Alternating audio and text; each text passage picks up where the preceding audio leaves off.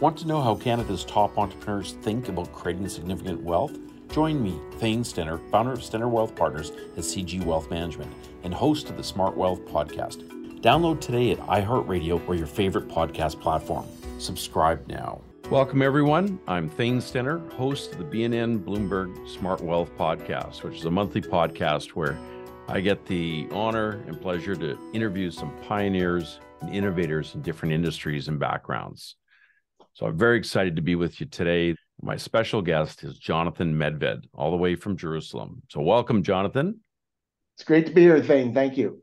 You're very welcome. And uh, I'm really looking forward to this session, uh, especially given your background and your expertise and your experience level. So, uh, for those of you who don't know Jonathan Medved, he's the founder and CEO of Our Crowd, the leading online global venture investment platform. Um, so I'll give you a little bit of his background and bio first, and then we'll launch right into some questions with him. So Jonathan was named by the Washington Post as one of Israel's leading high-tech venture capitalists, and also by the New York Times amongst the top 10 most influential Americans who have impacted Israel. Jonathan is a serial entrepreneur, as you'll hear uh, more in this interview, and uh, uh, just an avid investor in the VC uh, uh, ecosystem one of the pioneers of Israel's venture capital industry. He's a California native. And when he was in his 20s, he moved to Israel and successfully uh, built and exited several start- startups. Actually, uh, too numerous to name, but had a very successful early on uh, part of his career. And he's continued that uh, throughout till today. Jonathan is a regular television guest on CNN, BBC, CNBC, uh, Bloomberg TV in the US, and Sky News, and is frequently quoted in major business publications. Startup Nation, the best selling book on Israel's high tech economy, describes Medved as one of Israel's legendary business ambassadors. Jonathan, I'm telling you, this is not easy to live up to this uh, reputation. Can we just stop at this point? I think. I yeah, yeah, yeah. There's a couple more things I got to get on. Founded in 2013, Our Crowd is the leading online global venture investment platform, and it currently has over 215,000 accredited members and investors, has placed just under $2 billion worth of funding commitments, has uh, invested in 347 portfolio companies, 39 venture funds, and has had 59 successful exits to date. And so some of the major exits uh, within the portfolio of Our Crowd include Beyond Meats, which is trading on NASDAQ, Lemonade, which is a New York Stock Exchange listed company, Arbe Robotics, which is also a, uh, a NASDAQ listed company, and many, many others. PitchBook, which is uh, the industry tracking publication that kind of tracks what's going on in the VC community, uh, has ranked, uh, rated our crowd as Israel's most active venture investor every year since 2013. Going back a little ways to 1994, uh, Jonathan was also co founder of Israel's Seed Partners, one of Israel's first venture capital funds, which invested $260 million in over 60 companies and with many uh, successful uh, investments within that portfolio. So, including the Our Crowd portfolio, Jonathan has backed over 400 tech startups as a venture capitalist and angel investor. To say he hasn't been busy in the space would be an, an, an understatement. Uh, Jonathan has served on many boards uh, and and nonprofits, and also many award uh, distinguished award winning uh, uh, items to his resume, uh, serving the Jewish community. So we're we're very very excited to have him here today speak with us. And lastly, Jonathan lives in Jerusalem. Last but not least, I should say, Jonathan lives in Jerusalem with his wife Jane, his four grand, sorry, four children and twelve grandchildren, where he where he also collects rare malts and loud Hawaiian shirts. so I don't know if you you collect the rare single malts, Jonathan, because you've got twelve grandkids, or or no, no, I, just have... uh, it, it, just it's important. I, I I think that a good malt at the right time of the day, usually in the evening, yes. is a, uh, you know an improvement to life and living. Oh, and, well said. Uh, well said. Well, welcome once again. Uh, super appreciative. Um, and I, I, know you've been extremely busy of late. And, and why don't we just start with that? Um, last week uh, in in Jerusalem, you the Our Crowd uh, had their annual investor summit, and I think over nine thousand people attended it. Yeah, we it was a little biblical thing. Um, hmm. Got to be careful of that in in Jerusalem. Uh, it it'll get you. Uh, the group that we put together had people from 81 countries. Hmm. Uh, and every year until the pandemic, we would gather the tribe, as it were, because you know people, in addition to using our crowd as a online investment platform, they want to meet face to face with the CEOs of the companies that they're backing. They want to meet other investors. There are about a thousand multinational corporations who participate in this, who send their sort of tech scouts. There were actually 350 working press there it was a big deal. I mean, we had the president of Israel, uh, His Honorable uh, Excellency Isaac Herzog, open the conference. Mm. Mayor of Jerusalem was there. The U.S. Ambassador Tom Nides, former vice chair at uh, Morgan Stanley, asking him about the recovery and you know Israel-U.S. relations. We had the star of Fauda with the you know the hot Israeli. Uh, I watch it. I watch Netflix. it. Yep. Lior Lior Raz and his partner uh, Avi Issacharoff, who just recently had an exit for their production company to Blackstone, you know, mm. uh, or a Blackstone affiliate. So I don't know. It was it was a wild sort of fun, lots of food. Afterwards, we go to the open air market and drink pretty good malts till the you know wee hours the night. Uh, we had a beautiful cocktail the night before at the Israel Museum, where we got sort of private uh, VIP looks at some of these incredible galleries they have with their unbelievable collection of antiquities all the way to modern art. And it was just an unbelievable week. Of course, I am ruined. okay. a much diminished version of Medved uh, tonight, but I apologize to your people. I put, put my, you know, uh, considerable amount of what, what's left of my energy into that event. And uh, but the problem with all these things, that you bring these people together, you have all this excitement, and then you realize that it's all about the follow up. We literally yes. had 2,000 face to face meetings scheduled at this summit wow. between companies and investors, companies and multinational press interviews. And now all of these 2,000 meetings need follow up. Most of them, let's say. Yes, yes. and uh, that's quite exciting. We had our whole team in from around the world. Our crowd has about 15 offices around the world. So it was good. It was really a, a, a nice event. We've been through a three year hiatus because of the pandemic. We actually did the last one back in 2020, just before the first, you know, wave hit. Yeah. And and it was great to be back and to give people hugs and just you know sort of be in a crowded environment. Some people were making the joke that it was really our crowded rather than our crowd. uh, but uh, all in all, it was great. People had a good time. Most of them have gone home, and uh, I'm hoping to get a couple days off with my wife soon. Oh, well, I promise not to be too taxing today on you, but uh, again, thanks for making it. I know it's in the evening, your time there, but and and before we went on, uh, the picture behind you is uh, there's I don't know it's a little one shown there, but there's I'll, I'll show you the full picture. Uh, so those those your the, uh, triplets. These are yeah. triplets of mine. Yeah. Uh, they're now a little bit older, a lot older. Yeah, uh, it's part of where you're from, Thane. I'm looking over there. You know, at what looks like the golden city of Vancouver, if I'm not. Yes, it is the most magical city. What a gateway between West and East. What a, you know, what incredible air quality.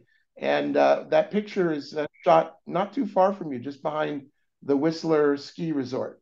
Oh, fantastic. Ready to fill a bunch of buckets for blueberries. The only problem is you take one year old toddlers blueberry picking, not much gets in the bucket. Most of it exactly.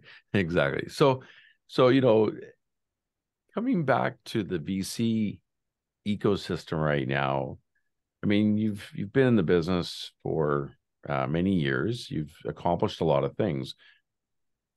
How would you describe today's tech environment? Like what what you, have got a really good pulse on this. So I really want to so sort of it's like Facebook. You know, you have the ability of saying it's complicated. Well, I, I think that that's as good a short answer as you're going to get. Mm. On the, or maybe it's Dickensian, right? Like the best of times and the worst of times. Mm. It really depends on whether you are managing a portfolio or you're about ready to start building a portfolio. Hmm. So if you're managing a portfolio, you've just come through a pretty difficult year in uh, 22. Yeah. NASDAQ was down 33%. There are a bunch of global challenges ranging from supply chain to energy crisis to a horrible war in the middle of Europe. Uh, and what's happened to tech companies, both public and private, is that their valuations have really been uh, cratered, right? In other words, yes if if the Nasdaq index was down 33%, there were tons of companies that were down 50, 60, 70, 80% and more, mm. which doesn't make, you know, people so happy when they're holding these companies.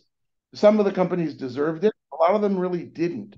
But mm. in general, the overall metrics of the venture capital arena changed, right? The multiples by which we value yeah. a company, which in the public market had, you know, still to a large extent been uh, profit or earnings based. In the venture market, most companies don't have earnings, so you you know usually do multiples of revenue or multiples of what you call ARR or annual recurring revenue rates, and those just you know came down hard because the public comps came down hard. So that's one part of it. But the second part is, you know, we're buyers, right? We every year at our crowd raise hundreds and hundreds of millions of dollars of new capital for both new investments in new companies as well as uh, additional rounds in our existing portfolio. And boy, everything's on sale. Okay. Mm. It's a great time to be buying. Mm. And if you understand sort of the most complicated thing about, uh, you know, buying into companies, private or public, which is buy cheap and sell high. Yeah. We're in a great opportunity now and that's been true, by the way, you know, through at least the 40 years I've been in this business, which is that, uh, you know, a crisis is a terrible thing to waste. Okay. The, uh, the fact that there are lots of good companies that are now on sale, I think makes it very attractive. Now, you know, the beginning of 23 looks a little different, right? NASDAQ up yep. roughly 10% or so you know, plus minus, it's bouncing all over the place. Good luck in terms of figuring out which, whether yep. in the beginning of a V or the dreaded L or the U or, you know, yeah, yeah, alphabet soup of what these recoveries, may they come speedily in our days, are going to look like. But um, it's really, you know, both of those elements. And so part of me loves this time because it's a really interesting time to win and invest. But, you know, part of me is, is sweating, okay, because we've yeah. got to make sure that these companies get funded to take their licks in terms of you know the dreaded down rounds, which yep. you know happen when you have uh, funded a company at a certain value, and then in the private market you have to bring that price down. It's not pretty, okay. Yes. so you know what we do at our crowd is we have 220,000 actually today uh, investors who come from all over the world, and we're sort of teaching them the ropes about venture capital. What we do is we select deals on a very, very careful basis. We typically choose about 2% of those deals that we look at. So for every 50 companies we uh, check out, we choose one. We invest as principal investors, put our own money, you know, where our mouth or where our website is yes. at ourcrowd.com.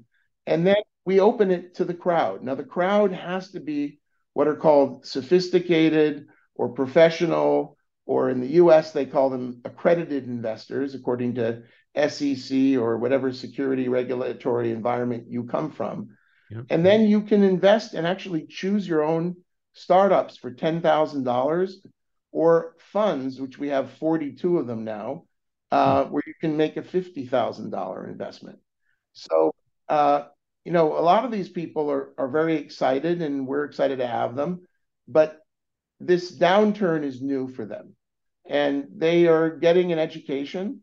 Um, we are, you know, doing actually rather well through the crisis in terms of our companies. We we focused early on making sure they, you know, had as, significant cash reserves as they could have. Some of them, you know, failed in that regard. Most of them seem to be okay. Mm-hmm. Uh, but we're we're in there in the trenches with them, raising new money, you know, helping them, uh, you know, trim their costs because the you know easiest money you raise is what you save on your burn rate. Yes. And uh, uh, so we're working. Hmm. So, you know, you've been in the industry for 40 years now. And uh, what would you say, you know, just what would, what would you say the key things are for a venture capital investor to be super mindful of?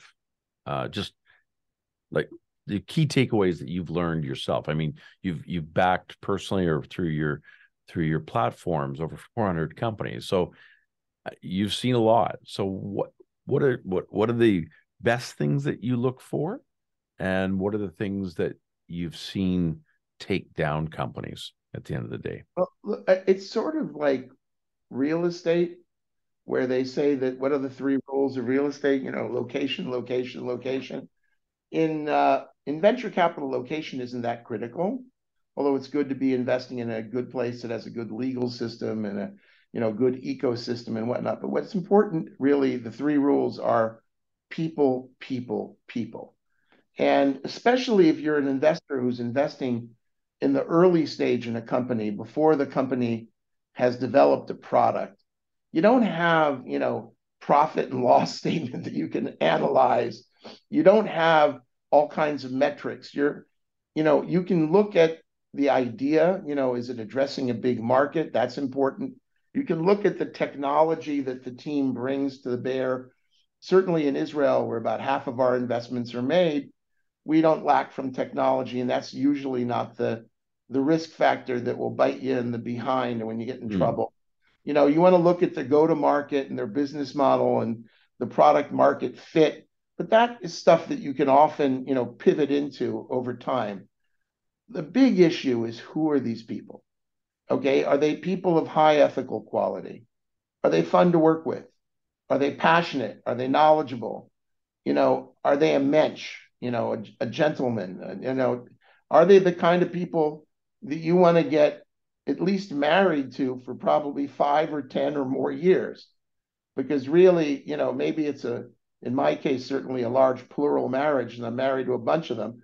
but the reality is that you know we're we're engaged in a serious way and it's very hard to separate not impossible okay there is divorce options and those are always a mess and problematic and one of my least favorite you know parts of this business but it's always about the people mm-hmm. and you know when things go wrong it's usually either another investor goes nuts so that we call investor dysfunction syndrome or it's the CEO founder goes nuts and that's founder, you know, dysfunction syndrome. But the real, you know, fatal disease is running out of money. Right? Mm. In other words, you can fix almost anything.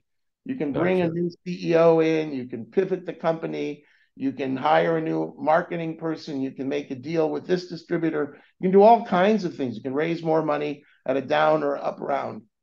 But when you run out of money, you're out of luck. And yeah. so you know, in today's market where it became, it went from being, you know, as bullish a tech investment market as we've ever seen in history, hmm. you know, during the yep. 2020, 2021, uh, you know, pandemic where everything peaked like crazy yep. to a significantly more difficult environment in 2022.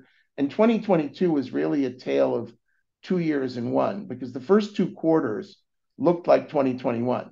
And it was mm. the second two quarters that really fell off uh, the ledge. And, uh, you know, so when you look at the numbers, for example, in terms of venture investments in my country, in Israel, it went down from about 26 billion in in 21 was an extraordinary number, Hmm. down to about 15 and a half billion in 2022. That doesn't sound so bad. It's only 30 or 40% down, which is the way that most of the world markets were down in terms of uh, both, you know, uh, indices on the public markets as well as venture investment. But it doesn't tell the full story of how dr- dramatic the drop was in Q3 and Q4. So Hmm. we're feeling a little bit more tailwind pushing us forward in the beginning of this year. I think people are realizing maybe the world is not coming to an end and that, you know, the sky is not falling, and that it really depends in our business about having the proper time frame of reference. We don't invest for next week or next month or next quarter or even next year. When you're a venture investor investing in startups, you're really taking a five and 10 year view of things. Hmm. That's why venture capital funds are typically set up between eight and 10 years.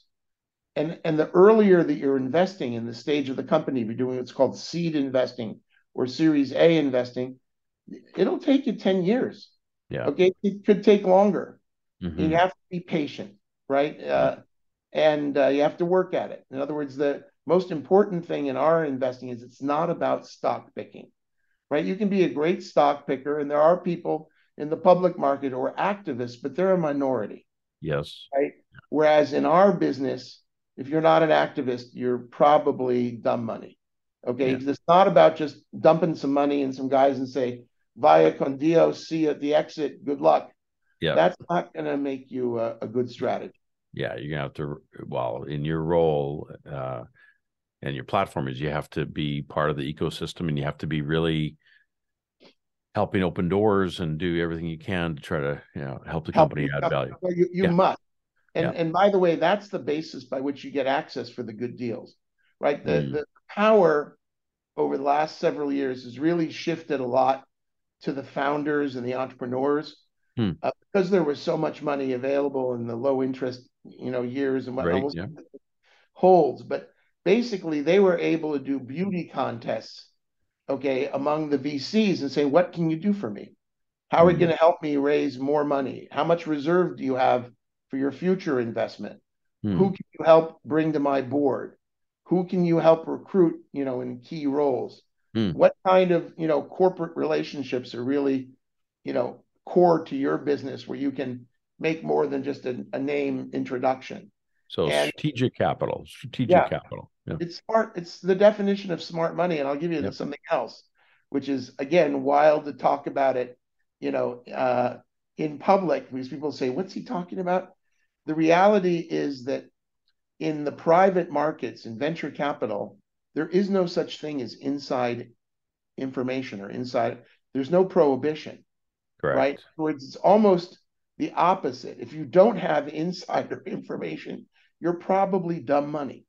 Okay. In other words, Yeah. and you don't want to be dumb money, right? Correct. In other words, that's why you do your due diligence. That's why you, you know, check into these companies. You pick up the phone, you know, you call, uh, uh, you know, people who worked with the team. You in this country, we make a joke about due diligence because everybody knows who your kindergarten teacher was, but sometimes we've lost her phone number and we have to ask you for it. Okay, that's you know that's the level of diligence because everybody knows each other. It's very highly Yes. society. Yes. We're just going to take a moment, uh, take a break here, and we'll be right back with John Medved of Our Crowd. Want to know how Canada's top entrepreneurs think about creating significant wealth? Join me, Thane Stenner, founder of Stenner Wealth Partners at CG Wealth Management and host of the Smart Wealth podcast. Download today at iHeartRadio or your favorite podcast platform. Subscribe now.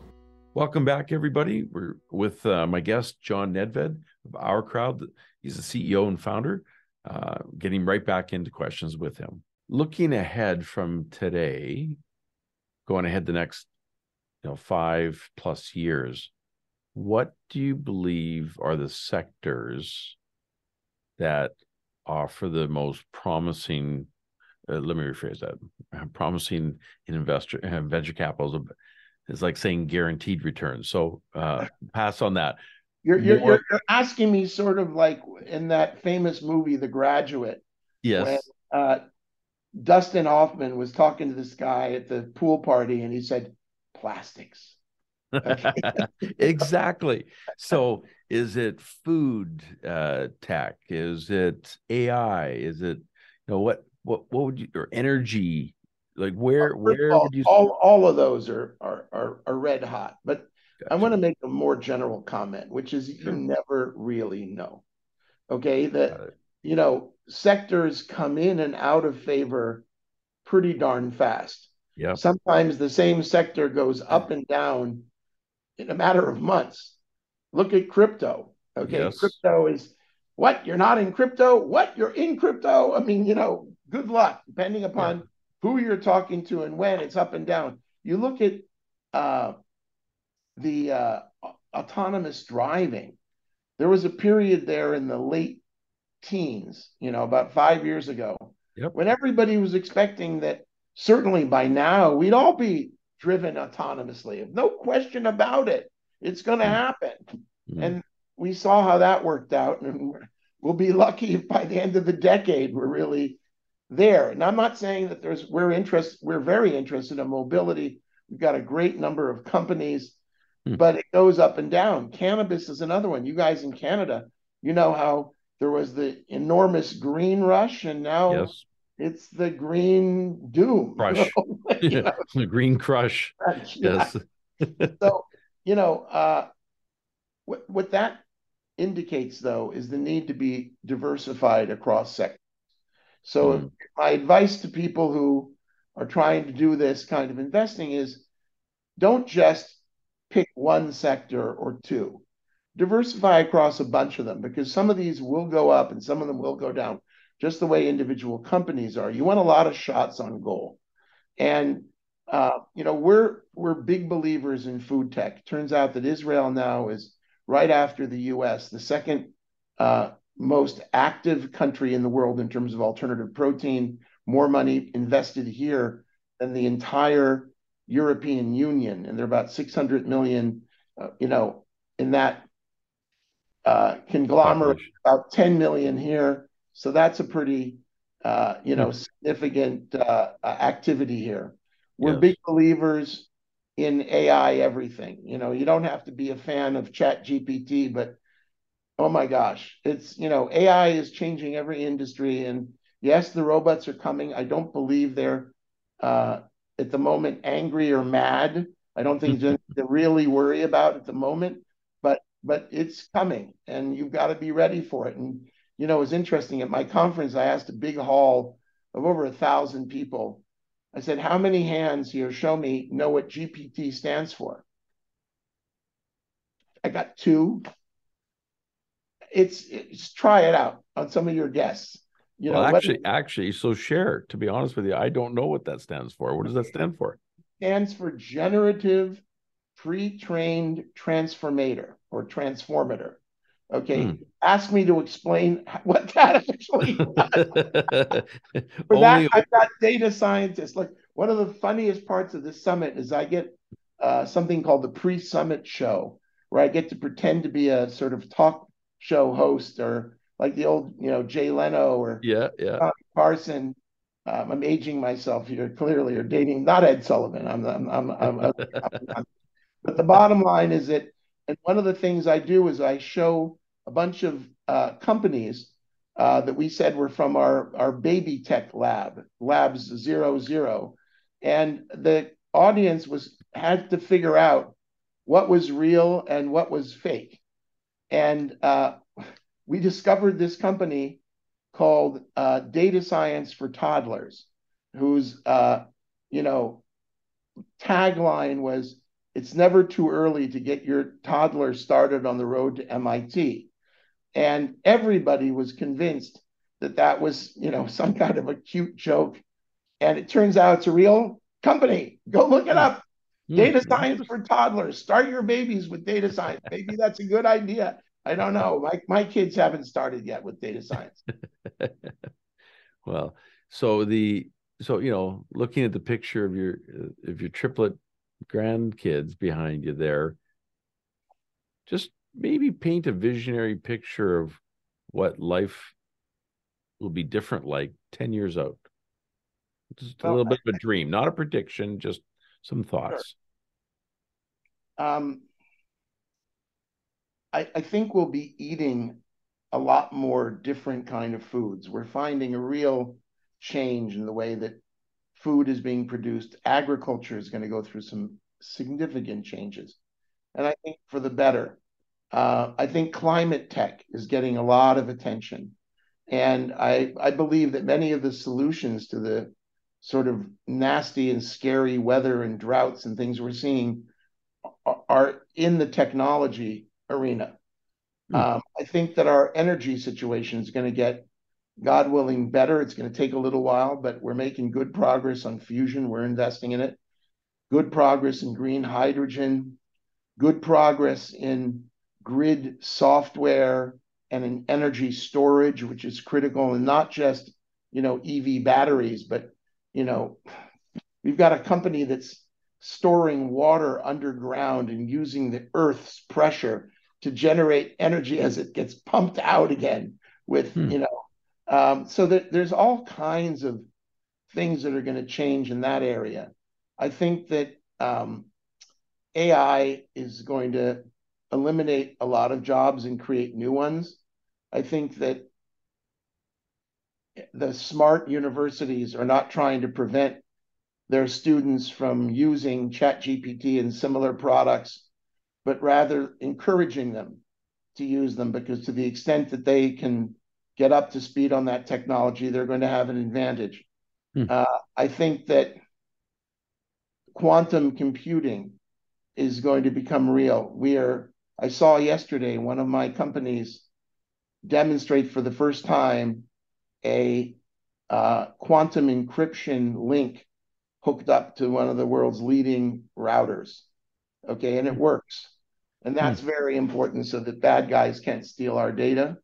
Hmm. That's a, you know, I think that cybersecurity is going to continue to be this cat and mouse game, which is going to generate a lot of returns for investors. Here in Israel, actually 40 cents of every dollar invested globally is invested in Israeli cybersecurity, probably our, our strongest suit here. Hmm. Um, I think that healthcare is going to be changed like wild. I, I was this morning with one of my CEOs in a healthcare company that is basically uh, using AI to help discover drugs. And they have a huge contract with uh, Pfizer and now with five other of the 10 major uh, pharma companies. So this is going to make pharmaceuticals more available at cheaper prices and quicker you know, there's huge amounts of personalization going on in the healthcare area where we have companies that are preventing prescription malfeasance so that someone doesn't hook you up to a, you know, infusion pump and put the wrong drug in you, which unfortunately happens altogether too much, or hmm. even mm. just give you the wrong prescription to fill from your pharmacy. Mm. Uh, we have companies that are working on how to essentially predict which immunotherapy is going to be effective for you to make cancer therapy more effective. We have a publicly traded company that has graduated, you know, and exited for us called Alpha Tau. We're making radioactive coated darts, okay, that literally can be shot into a solid tumor and have very interesting, uh, you know, clinical results and it just goes on and on. I, I am a I'm a I'm a real look.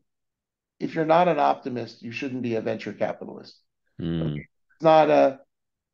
It's it's very hard to make money on shorting in the in the venture capital world. yeah, uh, yeah. But the bottom line is that I, I I really do believe that there's a lot of uh, a lot of technology which we're going to see develop over the next 10 years, remarkable amounts of technology hmm. that will do well for many investors, uh, but will do well for the planet. And I think that increasingly we're seeing double bottom line investing, where people are investing not just for a monetary return, but for a social and a, a do good return. So hmm. when you invest in a company, for example, that has got a new energy storage solution, or we, have a company called Blue Green Water Technology, which attacks toxic algal blooms, which affect so many of our lakes and rivers. You know, beautiful, pristine lakes are dying because they've got this algae, which people can't seem to get rid of. And this mm. company has figured out a way to do it. Literally, a matter of days, it cleans up, it becomes a, a, a carbon capture, you know, element. So it takes carbon out, out of the environment and it lets people drink it and swim in it again. You know, so when you invest in this company, which by the way has got millions of dollars of revenue and is growing quite nicely, thank you. On the one hand, yes, you're. I think you're doing well for your, you know, potentially, you know, risk factors and uh, yep. included, you know, in your portfolio. But it's funny, you know, I, I had some people who saw some of these companies on stage, and in particular after one company, which was about the most meaningful moment at the summit we just had, where a guy got up on stage, one of the CEOs, and told a story about his company, which makes 3D surgical visualization software that allows you to see inside the brain or inside the body to both do patient education, but more importantly, surgical planning and practice. And they actually use it in the operating room. And he told this story about a kid who had a horrible tumor on his pelvis, which was really hard to uh, access on, and they were worried that they'd have to he'd have to lose his leg or all kinds of horrible things. And he said, with this software, this this child is is now better. Let's bring him out. And so the kid comes out with uh, a soccer ball and he's kicking it, and looks fine. And he says, "This is wonderful. You know, how did your family get access to this wild sort of next generation technology. He goes, Well, my father arranged it for me. And he said, Wait, is your father somewhere here in the in the audience? And he points to him and says, Yeah, you're my dad. So it turns out that the CEO's son had his life essentially saved by, by that technology. technology. There was not a dry eye in the house. It was like, and and and that I think tells this story Hmm. about how you can do good and make money at the same time. And I had somebody afterwards come up to me and said, Look, you know, my portfolio is looking good with you. I know we've been through a difficult year, but I'll tell you, after that, you know what? Even if you don't make me money, good on you. Okay. This is this is important stuff that we're doing together.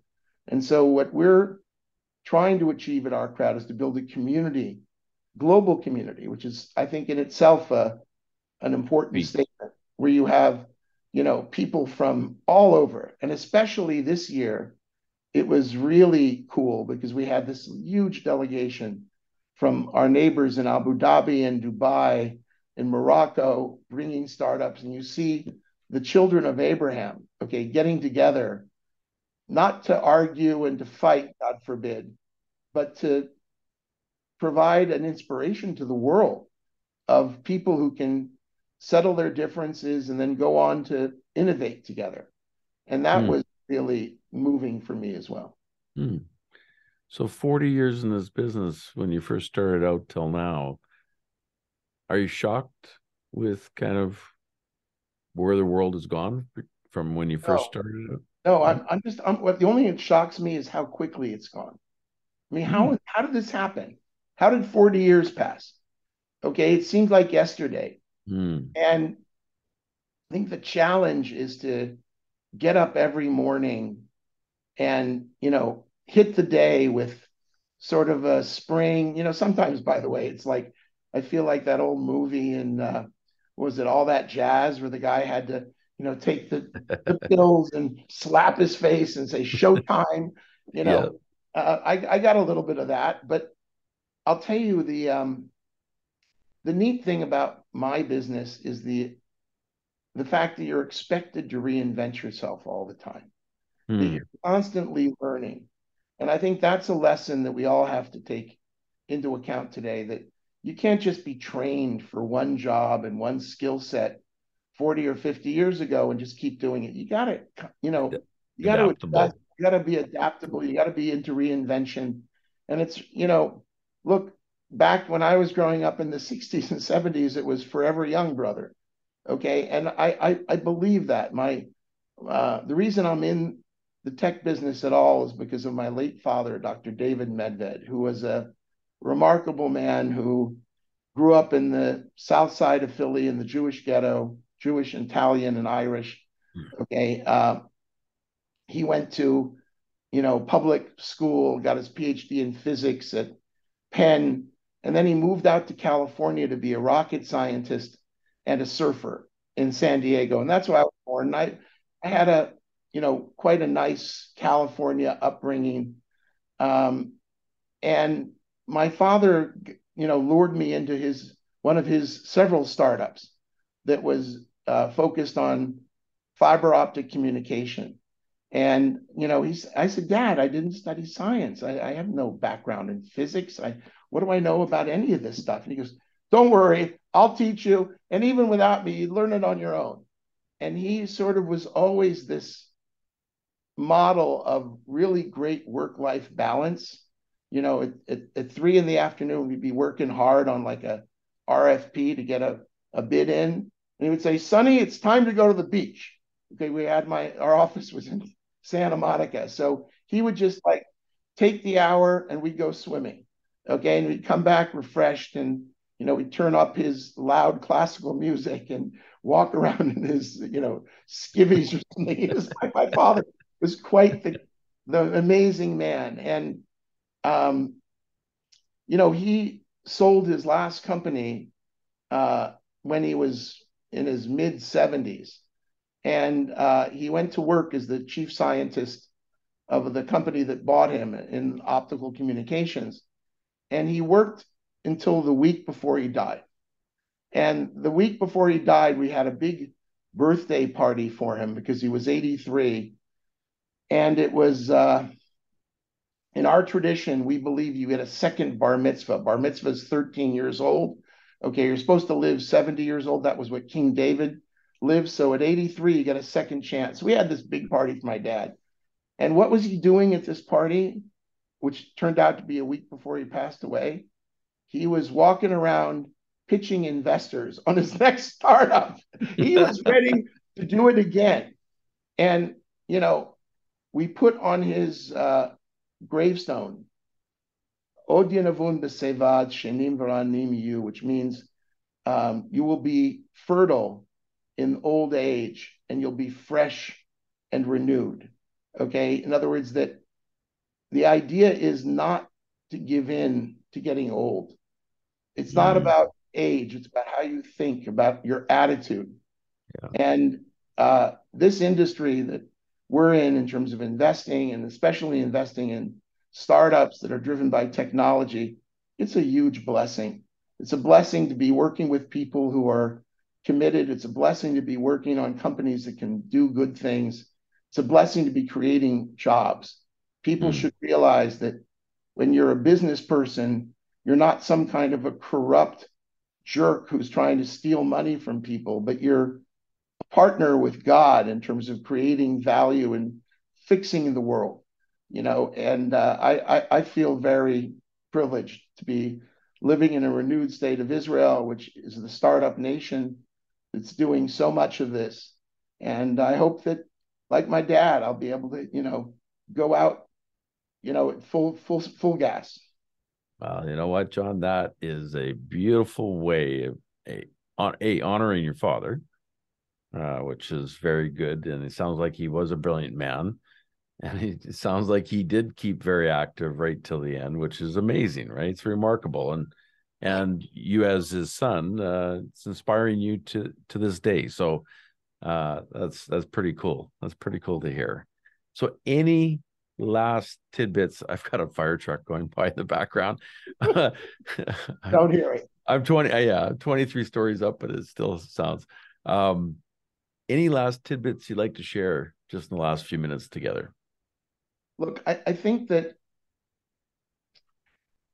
there there's a growing realization that individual investors have to get access to alternative assets, right? There's always been this argument is it 60 40 bonds and equities, 40 60 50 50, but they leave out the whole alternative space. Yes. And it turns out that the really smart money in the world understands what alts can do for your portfolio. The problem is it's been hard to get access because mm. you know you take venture capital, which is perhaps the most esoteric, you know, of the alternative asset classes. It's about who do you know? How do I get into this deal? They speak a different language. They talk about preferred stock and liquidation preferences and these things that you know you're not getting that information on Reddit. Okay, it's not, it's, it's not happening.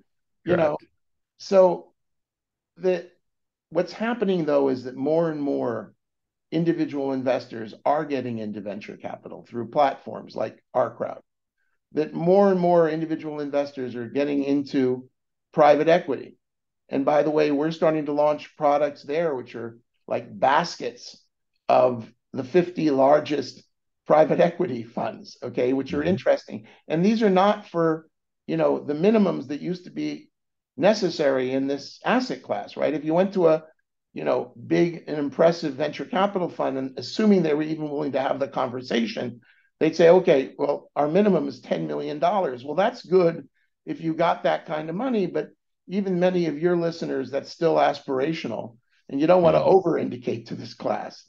Okay, right. it is, you know, it is a little bit on the risk uh, uh, acceptance yeah. side. Yep. But the bottom line is that I think there's this wave coming of the rise of the private investor who is now going to go not just continue to be you know educated and uh, access public markets and access bonds and but they're going to be increasingly doing more of these alts. And we hope that OurCrowd will be able to you know help people along on this journey give them a good access to interesting deals try to educate them so they make their own decisions, but you know, work with with uh, hopefully trusted people who you know are, are are trying their best to deliver results and to deliver you know insight into what's a pretty fascinating part of the investment world. Very well said, John. And uh, I want to personally thank you for taking the time. I know you've had a particularly busy week after your your summit, and uh, the various uh, single malts that have been partaken. But uh, thank you for taking this time. I know it's the evening there. Um, this has been an absolute pleasure interviewing you, and thank you for sharing your your thoughts and your wisdom with our, our with our audience. Thank you, Thane. It was fun. Absolutely. Well, that was uh, with my guest John Medved, uh, the founder and CEO of OurCrowd, uh, coming to us from uh, Israel. Uh, which was a fascinating interview, and I, I, really, really enjoyed it. Our next guest is Steve Sidwell, who's the CEO and co-founder of Nexii, which is a very exciting uh, company that's become Canada's largest unicorn company in a little bit over three years. So it's actually one of the fastest growing companies out there. So I get to interview him in March. So please do listen in. Thank you very much. The comments expressed in this podcast are the results of work done by Stenner Wealth Partners. They may differ from the opinion of Canaccord Genuity Corp and should not be considered as representative of Canaccord's beliefs, opinions, or recommendations. All views expressed in this podcast are provided for informational purposes only and do not constitute an offer or solicitation to buy or sell any securities. The statements expressed herein are not intended to provide tax, legal, or financial advice, and under no circumstances should be construed as a solicitation to act as a securities broker or dealer in any jurisdiction All views are intended for general circulation only and do not have any regard to the specific investment objectives, financial situation, or general needs of any particular person, organization, or institution. Canaccord is a member of the CIPF.